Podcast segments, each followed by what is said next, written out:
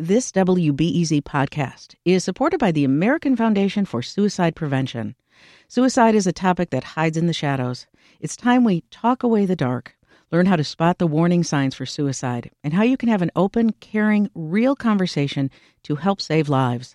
Visit the American Foundation for Suicide Prevention to watch the new short film and learn more at afsp.org slash talkawaythedark. Good afternoon. I'm Erin Allen, and this is The Rundown.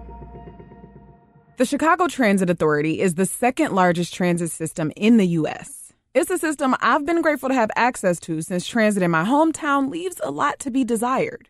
When I lived here in the 2010s, I loved taking the L, and it was mostly a good experience. But using transit this time around, post pandemic, it's still an upgrade for me, but it's no secret that the system is definitely not the same as it was. These trains and buses will have you out here stranded, cold, and confused.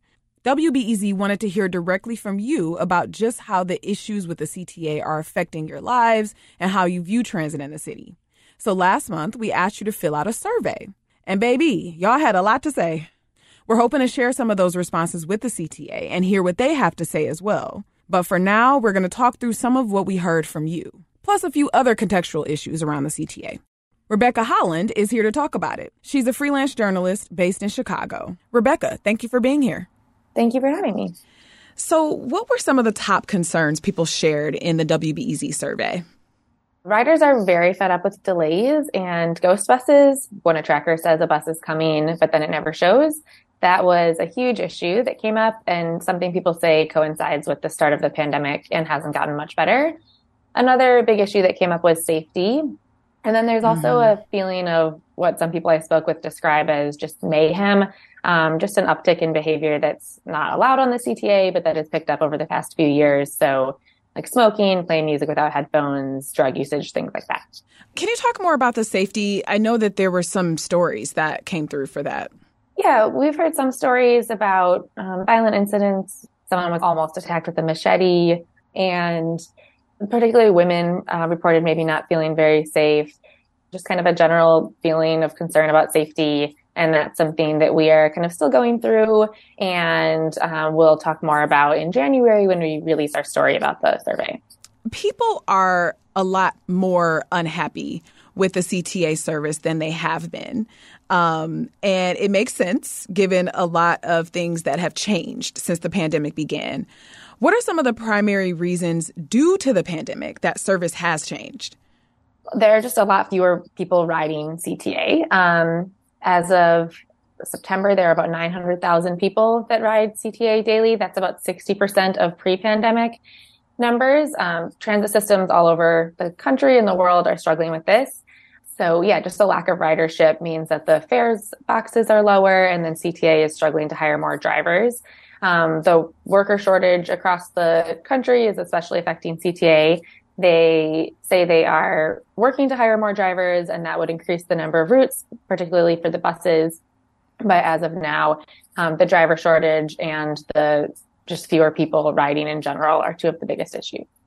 There is an initiative moving forward to extend the red line southbound to 130th Street. And I wonder if there's a through line here. How does do you know how that factors into the changes the CTA plans to make to address some of people's concerns? Um, well, the survey wasn't directly about CTA infrastructure and design. We did hear from several riders about something that has been a note kind of for years that the design of the city's transit system prioritizes north side neighborhoods and that there are huge swaths of the south side and west side that are underserved. So the extension has been in the works for a long time and clearly addresses that concern. So, with all of the concerns that people have raised, how are people adapting to get around what concerns them? What alternatives or other measures are they taking to get around the service issues?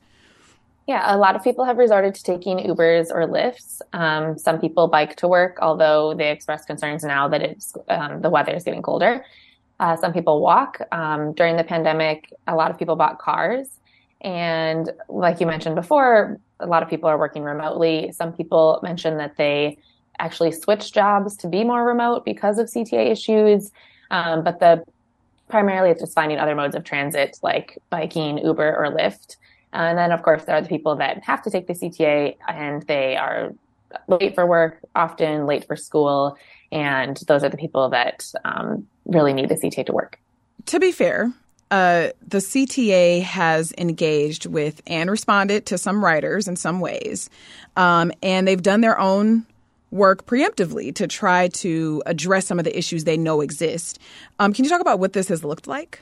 Yeah, in August, CTA released a Meeting the Moment plan, which was their plan to address some of these concerns. They said they are updating the tracker, they have added private security, um, they've invested in some camera networks, and they said they will pilot a chatbot feature within the tracker app that will provide riders with um, real-time information and report issues such as like dirty train cars or something like that. And then they also have been on a hiring push. They um, ha- held some Ask CTA events in train stations in October, um, and those were also kind of hiring fairs. So they're hoping to hire more drivers, update the tracker, and increase security. Can you talk about the security piece? Do you have a sense of um, yeah, how how are they increasing security? Because I know some people had concerns that like security was there, they were on the platform, but they're not necessarily in the cars, where a lot of the safety concerns are are most prevalent. Yes, um, CTA is contracted with private security guards, which seems somewhat controversial. Like you said, people see them on the platforms, they don't see them on the trains. Um, several people mentioned to us that they would like security on the trains, in the cars. Um, others wondered why CTA isn't working with the Chicago Police Department, or I think they are working with them, but why they're not working with them more, and kind of why why they were working with private security instead of the police. So those are questions that I think we'll be putting forward to CTA in the coming weeks. All of this is happening leading up to an election year for the mayor.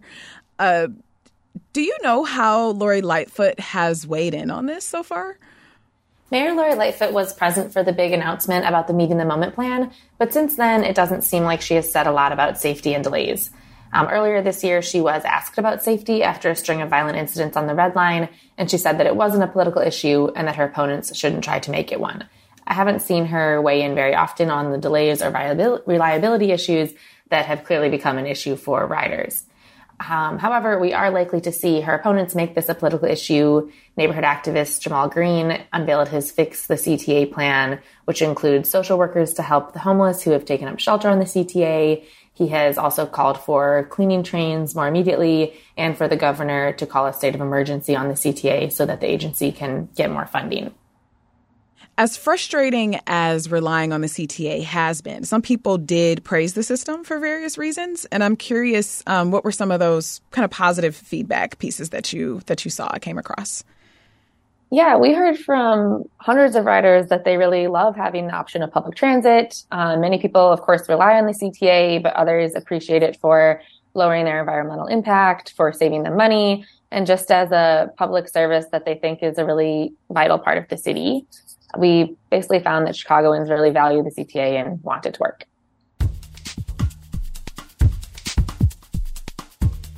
Rebecca Holland is a freelance journalist based in Chicago. Rebecca, thank you so much for kind of cluing us in to some of the survey responses and what's going on with the CTA right now.